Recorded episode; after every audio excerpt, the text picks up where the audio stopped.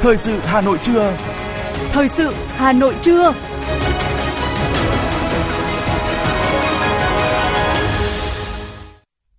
Mời quý vị và các bạn nghe chương trình thời sự trưa nay thứ Bảy, ngày mùng một tháng bảy năm hai nghìn không trăm hai mươi ba. Những nội dung chính sẽ được đề cập đến trong chương trình. Chính thức giảm hai phần trăm thuế vê a tê nhiều mặt hàng. Hôm nay Hà Nội công bố điểm chuẩn vào lớp mười.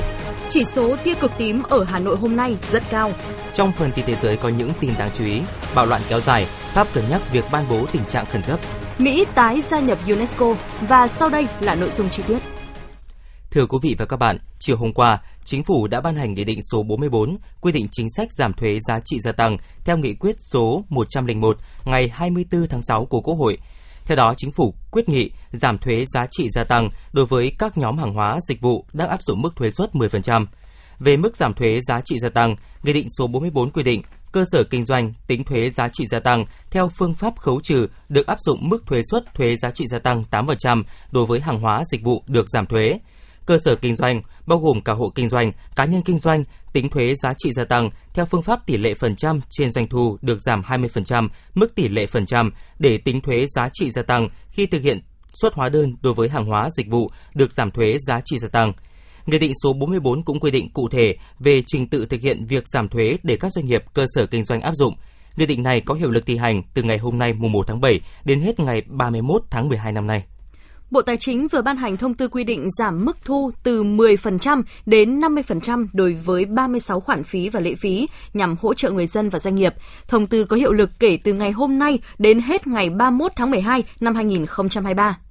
Như vậy là kể từ hôm nay, ngoài lệ phí trước bạ đối với ô tô, xe rơ móc sản xuất, lắp ráp trong nước, còn có rất nhiều khoản phí, lệ phí được giảm năm mươi phần trăm so với quy định hiện hành. Theo đánh giá tác động của Bộ Tài chính, việc áp dụng thông tư số bốn mươi bốn dự kiến làm giảm thu ngân sách khoảng bảy trăm tỷ đồng. Trong ba mươi sáu khoản phí lệ phí được giảm theo thông tư bốn mươi bốn, có hai mươi mốt khoản phí lệ phí được giảm tới năm mươi phần trăm, như lệ phí cấp giấy phép thành lập và hoạt động của ngân hàng, lệ phí cấp giấy phép thành lập và hoạt động của tổ chức tín dụng phi ngân hàng, lệ phí cấp chứng chỉ năng lực hoạt động xây dựng cho tổ chức, lệ phí cấp chứng chỉ hành nghề hoạt động xây dựng cho cá nhân, phí thẩm định dự án đầu tư xây dựng, phí thẩm định cấp giấy phép kinh doanh dịch vụ lữ hành quốc tế, giấy phép kinh doanh dịch vụ lữ hành nội địa, phí thẩm định cấp thẻ hướng dẫn viên du lịch, phí lệ phí trong lĩnh vực chứng khoán, lệ phí cấp phép nhập khẩu xuất bản phẩm không kinh doanh, lệ phí đăng ký nhập khẩu xuất bản phẩm để kinh doanh và lệ phí sở hữu công nghiệp. Tổng cục thống kê vừa công bố báo cáo kinh tế xã hội quý hai và sáu tháng đầu năm hai nghìn không trăm hai mươi ba. Theo đó, tăng trưởng tổng sản phẩm quốc nội giê đê pê quý hai năm hai nghìn không trăm hai mươi ba ước tính tăng bốn phẩy mười bốn phần trăm so với cùng kỳ năm trước, chỉ có hơn tốc độ tăng không phẩy ba mươi tư phần trăm của quý hai năm hai nghìn không trăm hai mươi trong giai đoạn hai nghìn không trăm mười một đến hai nghìn không trăm hai mươi ba. Cũng theo Tổng cục thống kê, tăng trưởng giê đê pê sáu tháng đầu năm hai nghìn không trăm hai mươi ba đạt ba phẩy bảy mươi hai phần trăm, chỉ cao hơn tốc độ tăng một phẩy bảy mươi tư phần trăm của sáu tháng đầu năm hai nghìn không trăm hai mươi trong giai đoạn hai nghìn không trăm mười một đến hai nghìn không trăm hai mươi ba. Trong mức tăng tổng giá trị tăng thêm của toàn nền kinh tế, khu vực nông lâm nghiệp thủy sản tăng ba phẩy không bảy phần trăm, khu vực công nghiệp và xây dựng tăng một phẩy mười ba phần trăm, khu vực dịch vụ tăng sáu phẩy ba mươi ba phần trăm. Giá bán lẻ ga tại thị trường trong nước tháng bảy tiếp tục giảm tháng thứ hai liên tiếp kể từ ngày hôm nay. Cụ thể, giá ga bình Petrolimex bán lẻ đã bao gồm thuế giá trị gia tăng tháng bảy năm hai nghìn không trăm hai mươi ba tại thị trường Hà Nội là ba trăm năm mươi ba nghìn tám trăm đồng mỗi bình dân dụng mười hai ki lô gam, một triệu bốn trăm mười lăm nghìn đồng mỗi bình công nghiệp bốn mươi tám ki lô gam, lần lượt giảm mười bảy nghìn tám trăm đồng mỗi bình mười hai ki lô gam và bảy mươi mốt nghìn ba trăm đồng mỗi bình bốn mươi tám ki lô gam đã bao gồm thuế giá trị gia tăng. Như vậy là tính từ đầu năm đến nay thì giá ga trong nước có năm lần giảm, tháng một, tháng ba, tháng tư, tháng sáu và tháng bảy và hai lần tăng vào tháng hai và tháng năm vừa qua. Thưa quý vị và các bạn,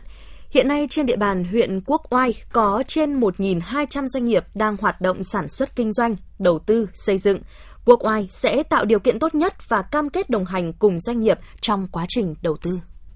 Cánh đồng hơn một trăm năm mươi sáu héc ta là đất canh tác của bà con nông dân xã Sài Sơn. Đã gần hai mươi năm nay, đất thì bỏ hoang vì trong quy hoạch, người dân thì mong đợi nhà nước giải quyết dứt điểm tình trạng có đất mà dân không canh tác được.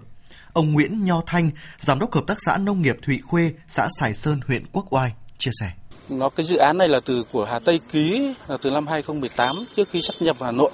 đến bây giờ là mười lăm năm rồi. Thực ra là cái dự án này bây giờ nó kéo dài quá thì nó rất là khó cho, cho nhân dân trong công việc này sản xuất, bởi vì đất đất nó trong cái dự án này là không không có được thực hiện, không được thực hiện dồn điền đổi thửa. Thế nên bây giờ ruộng nó vẫn dân manh mún mà mà dân canh tác rất là khó. Cái thứ hai nó khó khăn nữa là cái cơ sở hạ tầng giao thông thủy lợi nội đồng phục vụ sản xuất, bởi vì nó nằm trong dự án nên là không được đầu tư công. Đầu tư công là, là, là chắc chắn là không được đồng nào. Tạo điều kiện cho doanh nghiệp triển khai dự án cũng sẽ giúp địa phương phát triển kinh tế, tạo thêm việc làm và thúc đẩy hoạt động du lịch gắn với di tích chùa Thầy của xã Sài Sơn. Ông Nguyễn Nho Hòa, Phó Chủ tịch Ủy ban Nhân dân xã Sài Sơn, huyện Quốc Oai cho hay. Theo quyết định thu hồi là một trăm chín mươi tám phẩy bảy ha, nhưng đến nay nhà nước và công ty Tuần Châu mới thu hồi được để Tuần Châu sử dụng là chưa ba mươi ha, thế còn mười lăm ha thì đã công ty tổ phần Tuần Châu đã chi trả tiền dân nhưng mà là sôi đỗ, thành ra công ty không quản lý được. Thế hiện nay là do tình trạng như vậy, thành ra chúng tôi còn gần một trăm trên một trăm năm mươi ha là hầu như bà con bỏ hoang không cấy được vì lý do thứ nhất là khó khăn về giao thông thủy lợi không được đầu tư, cái thứ hai là nước cũng không cuối nguồn cũng khó khăn cho sản xuất, do vậy nên bà con là thứ nhất là cũng không được phép mở mang để mở rộng sản xuất kinh tế. Ở một khía cạnh khác, chủ đầu tư là công ty cổ phần Tuần Châu Hà Nội với tổng diện tích đầu tư khu du lịch vui chơi giải trí đô thị sinh thái Tuần Châu Hà Nội là trên một trăm chín mươi tám ha. Công ty đã triển khai và đưa vào khai thác sử dụng trên bốn mươi hai ha. Hiện vẫn còn trên một trăm năm mươi sáu ha chưa giải phóng được mặt bằng mà nguyên nhân chủ yếu là còn đang vướng mắc chính sách. Phía chủ đầu tư rất mong muốn được tạo điều kiện để dự án nhanh chóng được triển khai. Ông Đỗ Việt Anh, Phó Tổng Giám đốc Công ty Cổ phần Tuần Châu Hà Nội kiến nghị. Chúng tôi rất mong muốn được tiếp tục triển khai đầu tư và cũng đề xuất kiến nghị với các ban ngành từ huyện cho đến thành phố là đề xuất là đề nghị Ủy ban Nhân dân thành phố giao cho Ủy ban Nhân dân huyện chủ trì và tiếp tục triển khai công tác phê duyệt giải phóng mặt bằng, và Tuần Châu cam kết sẽ thực hiện là sẽ thu xếp đầy đủ về nguồn vốn tài chính để cứ phê duyệt xong đến đâu là chúng tôi sẽ tiến hành đền bù giải phóng à, mặt bằng đến đấy, đảm bảo cho dân à, được yên tâm mà trong quá trình à, thực hiện công tác đảm bảo đúng theo quy định nhà nước. Và kiến nghị thứ hai chúng tôi đề xuất là để hoàn tất các thủ tục đầu tư dự án, đề nghị Ủy ban Nhân dân thành phố Hà Nội giao cho Sở Kế hoạch Đầu tư cùng các ban ngành hướng dẫn công ty chúng tôi hoàn thiện các thủ tục pháp lý đầu tư để đảm bảo đúng theo quy định của pháp luật. Quan điểm của huyện Quốc Oai là sẵn sàng hỗ trợ các doanh nghiệp gỡ khó vướng mắc chính sách. Ngoài ra, những dự án treo chậm triển khai sẽ xử lý theo đúng trình tự pháp luật, thậm chí có thể thu hồi nếu không đi vào hoạt động. Huyện cũng rà soát những dự án hết hạn cho dừng hoạt động, tạo điều kiện môi trường đầu tư thông thoáng để các doanh nghiệp yên tâm đầu tư trên địa bàn huyện. Mới đây nhất, hai dự án Bệnh viện Nhi Trung ương và Bệnh viện Phụ sản Trung ương được triển khai là minh chứng Quốc Oai đang chuyển mình để kêu gọi đầu tư.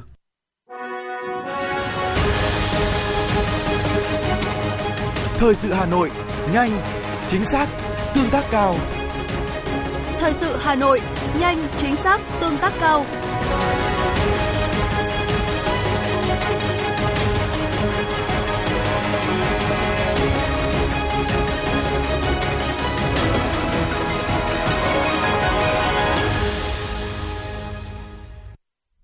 Chương trình thời sự xin được chuyển sang những thông tin đáng chú ý khác.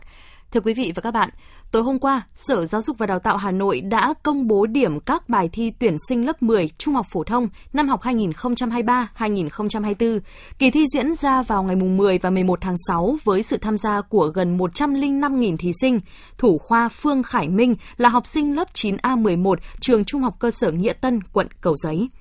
Đại diện Ban giám hiệu trường Trung học cơ sở Nghĩa Tân cho biết, Khải Minh đã trúng tuyển vào lớp chuyên tin trường Trung học phổ thông chuyên trường Đại học Sư phạm Hà Nội. Nhiều năm liền, Khải Minh đều giành học bổng của trường và từng tham gia đội tuyển học sinh giỏi toán dự thi cấp thành phố. Điểm từng môn của Phương Khải Minh như sau: toán mười điểm, ngoại ngữ mười điểm và ngữ văn chín phẩy năm điểm. Điểm xét tuyển được tính dựa trên kết quả của ba bài thi gồm các môn ngữ văn, toán, ngoại ngữ. Trong đó, điểm xét tuyển bằng với tổng điểm toán cộng với điểm ngữ văn nhân hai, cộng với điểm ngoại ngữ và cộng điểm ưu tiên. Theo thông tin từ Sở Giáo dục và Đào tạo Hà Nội, kỳ thi còn có sáu á khoa cùng với mức xét tuyển là bốn mươi tám phẩy không điểm. Các á khoa này thuộc các trường Trung học phổ thông chuyên Hà Nội Amsterdam, Trung học cơ sở và Trung học phổ thông Nguyễn Tất Thành, Trung học cơ sở Mai Động, Trung học cơ sở Ái Mộ, Trung học cơ sở Đông Thái và Trung học cơ sở Thanh Xuân. Theo kế hoạch sáng nay, Sở Giáo dục và Đào tạo Hà Nội họp duyệt điểm chuẩn vào lớp mười trung học phổ thông chuyên. Buổi chiều họp duyệt điểm chuẩn vào lớp mười trung học phổ thông công lập không chuyên năm học hai nghìn không trăm hai mươi ba hai nghìn không trăm hai mươi tư. Ngay sau khi Giám đốc Sở Giáo dục Đào tạo Hà Nội phê duyệt, điểm chuẩn vào lớp mười của từng trường trên địa bàn thành phố sẽ được công bố. Kỳ thi tuyển sinh vào lớp mười trung học phổ thông năm học hai nghìn không trăm hai mươi ba hai nghìn không trăm hai mươi tư trên địa bàn thành phố diễn ra vào đầu tháng sáu năm hai nghìn không trăm hai mươi ba với sự tham gia của gần một trăm lẻ năm nghìn thí sinh. Từ không giờ hôm nay, cổng thông tin tuyển sinh của Sở Giáo dục và Đào tạo Hà Nội t s đầu cấp chấm hà nội chấm gov chấm vn chính thức mở để phụ huynh học sinh có con trong độ tuổi vào lớp một đăng ký tuyển sinh năm học hai nghìn không trăm hai mươi ba hai nghìn không trăm hai mươi tư. Thời gian đăng ký trực tuyến vào lớp một kéo dài từ hôm nay đến hết ngày ba tháng bảy năm hai nghìn không trăm hai mươi ba. Theo đó, phụ huynh có thể đăng ký tuyển sinh trực tuyến và lưu ý đừng bỏ qua một bước nào trong quy trình để bảo đảm hồ sơ đăng ký tuyển sinh thành công. Trong trường hợp cần hỗ trợ, phụ huynh có thể liên hệ qua email tuyển sinh gạch ngang đầu cấp a còng hanoiedu chấm vn hoặc qua đường dây nóng hiển thị sẵn trên hệ thống. Cha mẹ học sinh đăng nhập vào cổng thông tin tuyển sinh của Sở Giáo dục và Đào tạo Hà Nội tại địa chỉ t s đầu cấp chấm hà nội chấm gov chấm vn và làm theo các bước quy định. Thưa quý vị và các bạn, hơn một triệu thí sinh trong cả nước vừa hoàn thành kỳ thi tốt nghiệp trung học phổ thông năm nay với mục tiêu kép là xét tốt nghiệp và dùng kết quả để xét tuyển. Để giúp thí sinh làm quen với việc đăng ký, điều chỉnh nguyện vọng xét tuyển, Bộ Giáo dục Đào tạo sẽ mở hệ thống tuyển sinh để thí sinh tập dượt từ ngày ba tháng bảy đến ngày sáu tháng bảy. Thí sinh cũng có thể thực hành việc nộp lệ phí xét tuyển trên hệ thống. Phóng viên Thành Duyên đã có cuộc phỏng vấn Phó Giáo sư Tiến sĩ Nguyễn Thu Thủy, Vụ trưởng Vụ Giáo dục Đại học, Bộ Giáo dục Đào tạo về vấn đề này. Một cô thính giả cùng nghe. Thưa bà, sau khi thi xong tốt nghiệp trung học phổ thông thì những thí sinh có nguyện vọng đăng ký xét tuyển đại học năm nay thì cần phải có những cái lưu ý gì ạ? Vâng, trước hết thì thí sinh cần phải tìm hiểu kỹ thông tin tuyển sinh của các cơ sở đào tạo đã đăng tải trong đề án cũng như là quy chế tuyển sinh của nhà trường và thực hiện việc đăng ký xét tuyển theo quy định của cơ sở đào tạo. Đặc biệt là thí sinh phải nhập tất cả các nguyện vọng đăng ký xét tuyển trên cổng thông tin uh, tuyển sinh chung của Bộ Giáo dục và Đào tạo hoặc uh, tại cổng dịch vụ công quốc gia, uh, và thí sinh không đăng ký nguyện vọng vào những nhóm ngành hay là những ngành chương trình đào tạo mà mình không đủ điều kiện. Do đó mà các em phải nghiên cứu rất kỹ đề án của các trường là vì vậy. Từ ngày mùng ba tháng bảy đến ngày mùng sáu tháng bảy năm nay thì thí sinh sẽ thực hành việc uh, đăng ký cũng như là điều chỉnh nguyện vọng trên hệ thống tuyển sinh chung của Bộ Giáo dục và Đào tạo. Và sau đó từ ngày mười tháng bảy uh, cho đến ngày ba mươi tháng bảy thì các em sẽ đăng ký cũng như là điều chỉnh nguyện vọng xét tuyển. Ở đây các em không bị giới hạn số lần uh, trong cái thời gian quy định.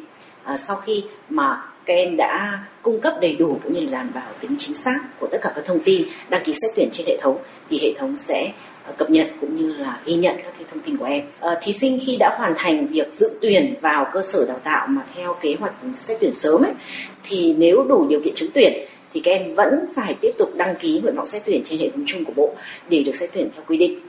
Ờ, thí sinh cần phải tìm hiểu kỹ các cái tài liệu hướng dẫn cũng như là thực hiện đúng đủ cũng như là toàn bộ quy trình đăng ký xét tuyển. À, nếu thí sinh còn chưa rõ về các nội dung nào thì uh, các em có thể liên hệ với cán bộ tại các điểm tiếp nhận uh, cũng như là cán bộ của cơ sở đào tạo trực tại các số điện thoại hỗ trợ uh, để được hướng dẫn chi tiết.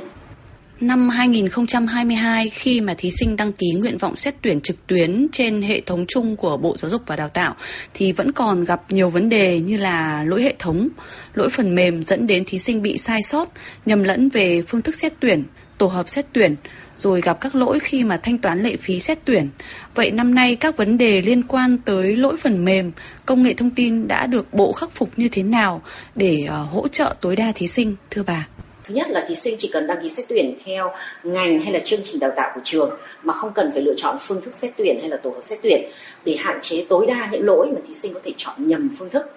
À, đối với các thí sinh mà đã xét tuyển sớm mà đã trúng tuyển đủ điều kiện trúng tuyển ấy, thì các cơ sở đào tạo có trách nhiệm để đưa kết quả trúng tuyển lên hệ thống để thí sinh chủ động lựa chọn cái thứ tự nguyện vọng trong khi xét tuyển. À, và đối với những lỗi mà khi tham gia vào thanh toán trực tuyến thì Bộ Giáo dục và Đào tạo sẽ chủ động để phân luồng ngay từ đầu để đảm bảo không có hiện tượng nghẽn mạng, cũng như là chúng tôi sẽ phối hợp cùng với những cái đơn vị có liên quan để rà soát các cái kênh thanh toán, hạn chế những cái rủi ro trong quá trình thanh toán để xét tuyển trên cổng dịch vụ công quốc gia. Năm nay, các thí sinh tiếp tục không giới hạn số nguyện vọng xét tuyển. Vậy thì bà có cái lời khuyên gì cho các thí sinh khi đăng ký thứ tự nguyện vọng xét tuyển để có thể trúng vào đúng cái trường và ngành mà mình mong muốn ạ? Các em xét thứ tự uh, nguyện vọng đăng ký xét tuyển của mình từ một đến hết, và cái nguyện vọng ưu tiên nhất thì các em sẽ xếp lên số một. Uh, thí sinh đồng thời cũng lựa chọn cái căn cứ để xét tuyển. Căn cứ ở đây gồm những cái thông tin như là các em dùng kết quả thi tốt nghiệp trung học phổ thông, à, kết quả học tập ở bậc trung học phổ thông, hay là kết quả kỳ thi độc lập, à, kết quả thi đánh giá năng lực, đánh giá tư duy, hay là những kết quả khác.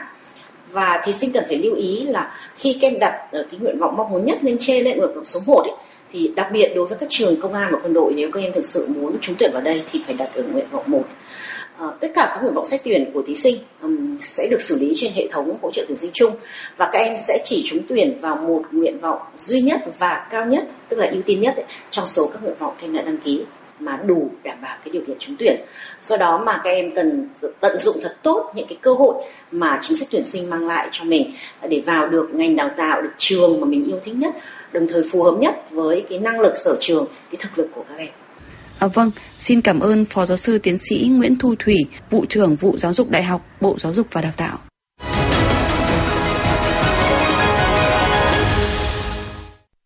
Chương trình xin được tiếp nối với một số thông tin đáng chú ý khác. Thưa quý vị, Tổng cục Thống kê vừa cho biết, lực lượng lao động đang làm việc quý hai năm hai không hai ba trong cả nước tăng so với quý trước và so với cùng kỳ năm trước. Nhưng thị trường lao động việc làm vẫn đang đối mặt với nhiều khó khăn và thách thức, chủ yếu do các doanh nghiệp thiếu đơn hàng sản xuất. Tỷ lệ thất nghiệp trong độ tuổi lao động tăng so với quý trước nhưng giảm so với cùng kỳ năm trước.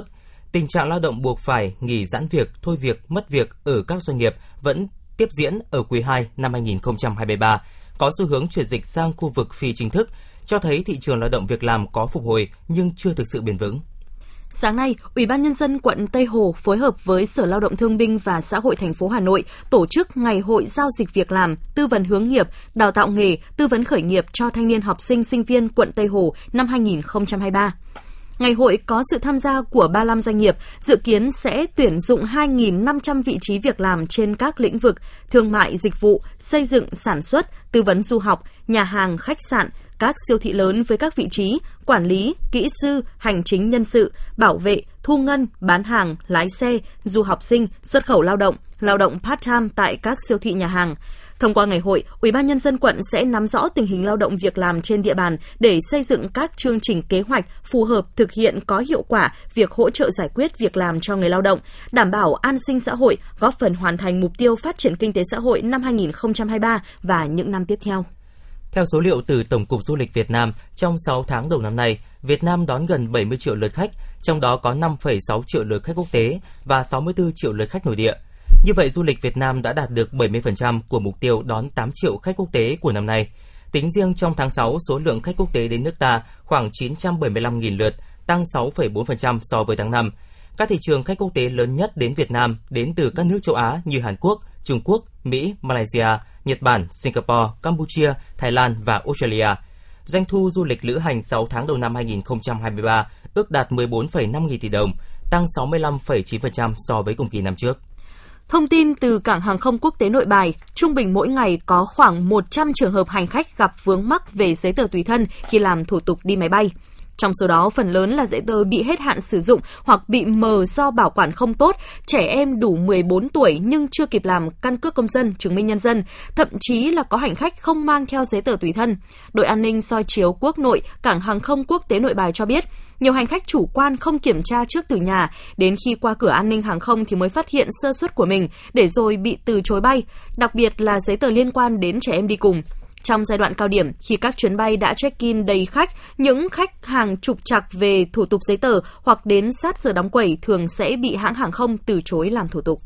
Sáng nay, tại Trung tâm Văn hóa phường Nghĩa Tân, Hội Liên hiệp Phụ nữ quận Cầu Giấy đã tổ chức phát động phong trào chống rác thải nhựa vì môi trường. Thời gian vừa qua, Hội Liên hiệp Phụ nữ quận Cầu Giấy cũng đã triển khai mô hình Ngày thứ Bảy Xanh vì cộng đồng san sẻ yêu thương và đã có một trăm chín mươi sáu trên hai trăm mười sáu chi hội khu dân cư tại tám phường triển khai thực hiện mô hình để thu gom phế liệu, hạn chế rác thải nhựa thải ra môi trường. Ngoài ra, các cấp hội trong toàn quận cũng xây dựng được mười lăm mô hình góp xanh. một trăm phần trăm các phường tổ chức chương trình tuyên truyền chống rác thải nhựa tại các chi hội và liên chi hội. Tại chương trình, Hội Liên hiệp Phụ nữ quận Cầu Giấy cũng đã tổ chức ký cam kết và ra mắt mô hình chi hội phụ nữ phân loại tái chế rác thải nhựa tại gia đình vì sức khỏe phụ nữ và cộng đồng và tổ chức đổi phế liệu lấy các sản phẩm thân thiện với môi trường. Trung tâm Dự báo Khí tượng Thủy văn Quốc gia nhận định, ngày hôm nay, nhiều thành phố có ngưỡng chỉ số tia cực tím rất cao. Thời điểm xuất hiện chỉ số tia cực tím cực đại thường xảy ra từ mười đến mười ba giờ. Tại thủ đô Hà Nội, ngày hôm nay, chỉ số tia cực tím là tám chấm chín. Thang bảng đo chỉ số tia cực tím quy định là từ ba đến sáu là mức trung bình, từ sáu đến tám là cao và từ tám đến mười là rất cao, gây bỏng trong thời gian hai mươi lăm phút. Và từ mười một trở lên là cực kỳ cao, rất nguy hiểm, nguy cơ làm tổn thương da, mắt bị bỏng nếu tiếp xúc ánh nắng mặt trời trong khoảng mười lăm phút mà không được bảo vệ. Các bác sĩ khuyến cáo người dân cần có các biện pháp chủ động để bảo vệ cơ thể khỏi tác hại của tia cực tím, như là đeo kính mắt có tác dụng chống tia cực tím, đội mũ, quần áo chống nắng, hạn chế ra nắng giờ cao điểm, sử dụng kem chống nắng có quang phổ rộng nên bôi lại kem chống nắng sau hai giờ. Tối qua tại phố đi bộ Hồ Hoàn Kiếm, Đại sứ quán Hoa Kỳ tại Hà Nội phối hợp với Bộ Văn hóa, Thể thao và Du lịch Việt Nam đã tổ chức chương trình biểu diễn giao lưu của ban nhạc không quân Hoa Kỳ Pacific Brass. Pacific Brass là nhóm ngũ tấu của ban nhạc không quân Hoa Kỳ tại châu Á Thái Bình Dương, nơi các nhạc sĩ chuyên nghiệp thực hiện nghĩa vụ quân sự và kết nối các cộng đồng khắp khu vực Tây Thái Bình Dương. Nhóm nhạc gồm năm nghệ sĩ chơi kèn đồng chuyên nghiệp này đại diện cho đất nước và truyền thống âm nhạc quân đội của Hợp chủng quốc Hoa Kỳ thông qua các sự kiện từ các nghi lễ cấp nhà nước và quân đội đến các buổi biểu diễn giao lưu công chúng. Ban nhạc biểu diễn tại lễ kỷ niệm quốc khánh lần thứ hai trăm bốn mươi bảy của Hợp chủng quốc Hoa Kỳ, chương trình Summer Show Concert tại Trung tâm Hoa Kỳ, phố đi bộ Hồ Hoàn Kiếm, thành phố Hải Phòng và Hải Dương từ ngày ba mươi tháng sáu đến ngày hai tháng bảy năm hai nghìn không trăm hai mươi ba. Sự kiện này là một phần hoạt động kỷ niệm mười năm quan hệ đối tác toàn diện Việt Nam-Hoa Kỳ. Thưa quý vị, ngay sau khi công bố thì show diễn Blackpink của ban nhạc nổi tiếng Hàn Quốc Blackpink được tổ chức tại sân vận động Mỹ Đình Hà Nội vẫn chưa hề hạ nhiệt. Rất nhiều người hâm mộ đang háo hức chờ đợi những thông tin tiếp theo của buổi diễn như là giá vé, sơ đồ chỗ ngồi. Tuy nhiên, đây cũng là dịp để rất nhiều đối tượng lừa đảo lợi dụng để có thể kiếm lợi từ những người hâm mộ. Trên mạng xã hội, những tấm vé vẫn đang được giao bán công khai, thậm chí là có nhiều người công bố đang có sẵn hàng ngàn vé. Thông tin từ ban tổ chức, đến ngày bảy tháng bảy, vé của show diễn Blackpink tại Hà Nội mới chính thức được mở bán. Liên hệ với Ticketbox, đơn vị này khẳng định mình là đơn vị duy nhất được cung cấp vé của show diễn và những thông tin tiếp theo về vé hiện vẫn đang chờ được ban tổ chức cho phép công bố. Nhiều người hâm mộ cho biết ở các show diễn tại nước ngoài, những trường hợp tương tự như là vé giả, bán một vé cho nhiều người cũng đã từng xảy ra. Với đêm diễn ở Việt Nam, một số đối tượng xấu vẫn đang dùng nhiều cách để lợi dụng tâm lý, nóng lòng sở hữu chiếc vé của người hâm mộ với mục đích trục lợi.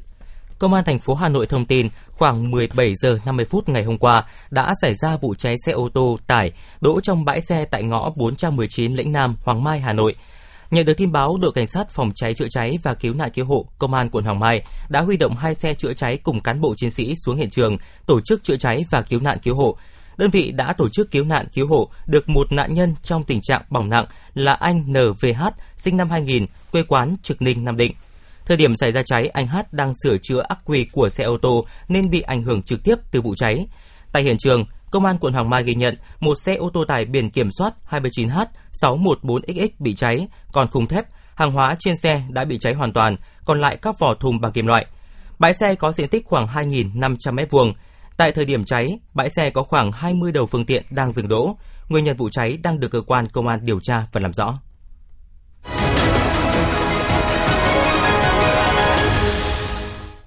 Xin chuyển sang phần tin thế giới. Thưa quý vị, ngày ba mươi tháng sáu, Thủ tướng Pháp Elizabeth Borne cho biết chính phủ nước này đang cân nhắc mọi biện pháp nhằm lặp lại trật tự, trong đó có việc ban bố tình trạng khẩn cấp khi các hành động bạo loạn trên khắp cả nước kéo dài sang đêm thứ ba liên tiếp. Cùng ngày, Tổng thống Macron đã rời hội nghị thượng đỉnh Liên minh châu Âu đang diễn ra tại Bruxelles, Bỉ để trở về nước. Ông cũng hủy cuộc họp báo đã lên kế hoạch sẽ thực hiện vào dịp này. Liên quan tình hình mới nhất tại Pháp, giao thông công cộng ở Paris đã bị gián đoạn trong ngày ba mươi tháng sáu sau khi nhiều người biểu tình đập phá và phóng hỏa hàng chục xe buýt tại một bến xe ở phía bắc thủ đô này. Trong khuôn khổ hội nghị thượng đỉnh Liên minh châu Âu e u diễn ra trong hai ngày, hai mươi chín và ba mươi tháng sáu tại thủ đô Bruxelles của Bỉ, các nhà lãnh đạo e u đã tiếp tục thảo luận về quan hệ với Trung Quốc và tái khẳng định cách tiếp cận chiến lược nhiều mặt đối với Bắc Kinh khi coi Trung Quốc vừa là đối tác, vừa là đối thủ cạnh tranh và là đối thủ có hệ thống. Chủ tịch Hội đồng châu Âu Charles Michel nhấn mạnh e u sẽ tiếp tục hợp tác với Trung Quốc để giải quyết các thách thức toàn cầu, đồng thời khuyến khích nước này có hành động tham vọng hơn về chống biến đổi khí hậu, bảo tồn đa dạng sinh học, các vấn đề về y tế, ứng phó với đại dịch, bảo đảm an ninh lương thực, giảm thiểu rủi ro thiên tai, xóa nợ và hỗ trợ nhân đạo. Liên minh châu Âu đang tính toán khả năng đánh thuế lãi suất đối với khối tài sản của Ngân hàng Trung ương Nga đang bị đóng băng ở châu Âu. Nếu được áp dụng thì Liên minh châu Âu sẽ thu về khoảng ba tỷ euro mỗi năm và dùng số tiền này để hỗ trợ tái thiết Ukraine. Tổng thống Sri Lanka cho biết nước này có thể thoát khỏi nguy cơ vỡ nợ từ nay đến trước tháng chín năm hai nghìn không trăm hai mươi ba. Tuyên bố này là chỉ dấu cho khả năng xoay chuyển tình thế đối với quốc gia Nam Á, vốn đang phải trải qua cuộc khủng hoảng tài chính tồi tệ nhất trong hàng chục năm vừa qua. Trước đó, vào ngày hai mươi chín tháng sáu, Sri Lanka đã tiến hành chương trình tái cơ cấu nợ trong nước lên tới bốn mươi hai tỷ đô la Mỹ. Hội đồng Bảo an Liên Hợp Quốc đã bỏ phiếu thông qua việc chấm dứt sứ mệnh gìn giữ hòa bình kéo dài hàng thập kỷ tại Mali. Cuộc bỏ phiếu diễn ra hai tuần sau khi Ngoại trưởng Mali khiến Hội đồng Bảo an choáng váng khi gọi sứ mệnh của Liên Hợp Quốc là một thất bại và kêu gọi chấm dứt sứ mệnh này ngay lập tức. Tổ chức Giáo dục Khoa học và Văn hóa của Liên Hợp Quốc UNESCO cho biết Mỹ đã tái gia nhập tổ chức này. Tại phiên họp toàn thể bất thường của cơ quan này, các nước thành viên đã bỏ phiếu ủng hộ sự trở lại của Mỹ với một trăm ba mươi hai phiếu thuận, mười phiếu chống và mười lăm phiếu trắng. Bộ Ngoại giao Coes thông báo đã triệu đại sứ Thụy Điển để phản đối việc một người tị nạn Iraq đốt bản sao kinh Koran ở bên ngoài đền thờ Hồi giáo tại thủ đô Stockholm hôm hai mươi tám tháng sáu, gây phản ứng dữ dội trong thế giới Hồi giáo. Trước đó, u a e, Maroc và Iraq cũng đã triệu đại diện ngoại giao của Thụy Điển để phản đối hành vi thiếu tôn trọng và xúc phạm thế giới Hồi giáo. Nước Anh vừa công bố một kế hoạch tuyển dụng lực lượng lao động mới cho dịch vụ y tế quốc gia. Mục đích là nhằm tìm cách giải quyết tình trạng thiếu nhân lực khiến hệ thống y tế chịu áp lực lớn sau đại dịch cô vít mười chín. Kế hoạch này dự kiến sẽ giúp dịch vụ y tế quốc gia Anh có thêm sáu mươi nghìn bác sĩ, một trăm bảy mươi nghìn y tá, bảy mươi mốt nghìn chuyên gia y tế vào năm hai nghìn không trăm ba mươi sáu đến hai nghìn không trăm ba mươi bảy.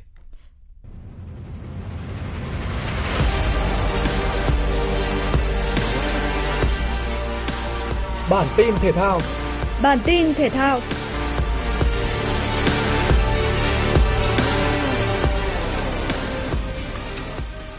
Giành chiến thắng trong cả hai trận giao hữu dịp FIFA Days vừa qua, đội tuyển Việt Nam đã được cộng thêm tám phẩy năm mươi tư điểm trên bảng xếp hạng thế giới tháng sáu năm hai nghìn không trăm hai mươi ba mới được FIFA công bố.